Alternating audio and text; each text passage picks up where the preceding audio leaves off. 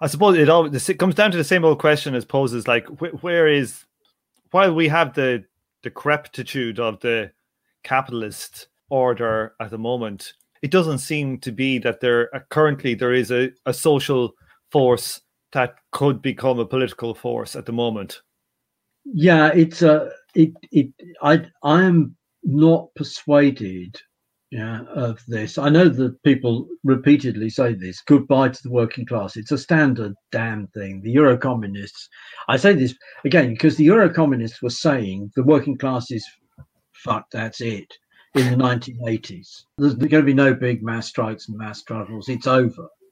And of course, the people who come from that tradition go on saying that the reason why they go on saying that is because it's deep in their politics. This is this memory of the great successes of the Western communist parties in the People's Front period in the 1930s, and uh, in, for that matter, of the 1941 to 45 as the People's Front on a global scale, the, the alliance with democratic capital against the fascists.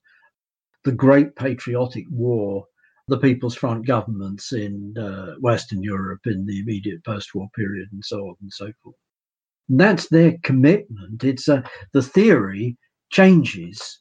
One moment it's uh, China is going to rule the world. It's another. It's um, or the, the the stuff has been rebranded as from was called structuralism, and then it was called post-structuralism, then it was called postmodernism, and most recently it's been called post Marxism. The underlying commitment is simply a commitment to the People's Front.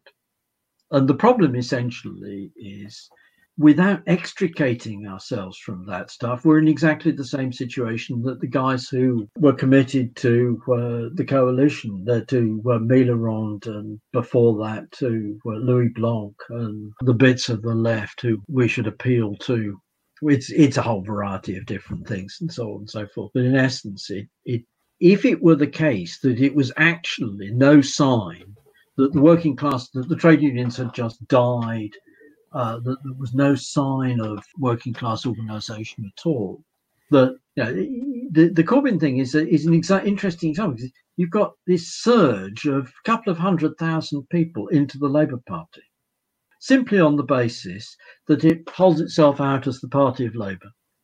And that it happens to be the case by pure accident that somebody is on the ballot paper for leader of the party who represents the idea that the party is an alternative. He's, he doesn't have a any sort of a clear idea, and his lack of a, his his commitments to preserving the unity of the party and to parliamentary democracy and all that stuff lead it in being made unable to deal with the targeting and unable to turn that surge into anything. But nonetheless, that is there.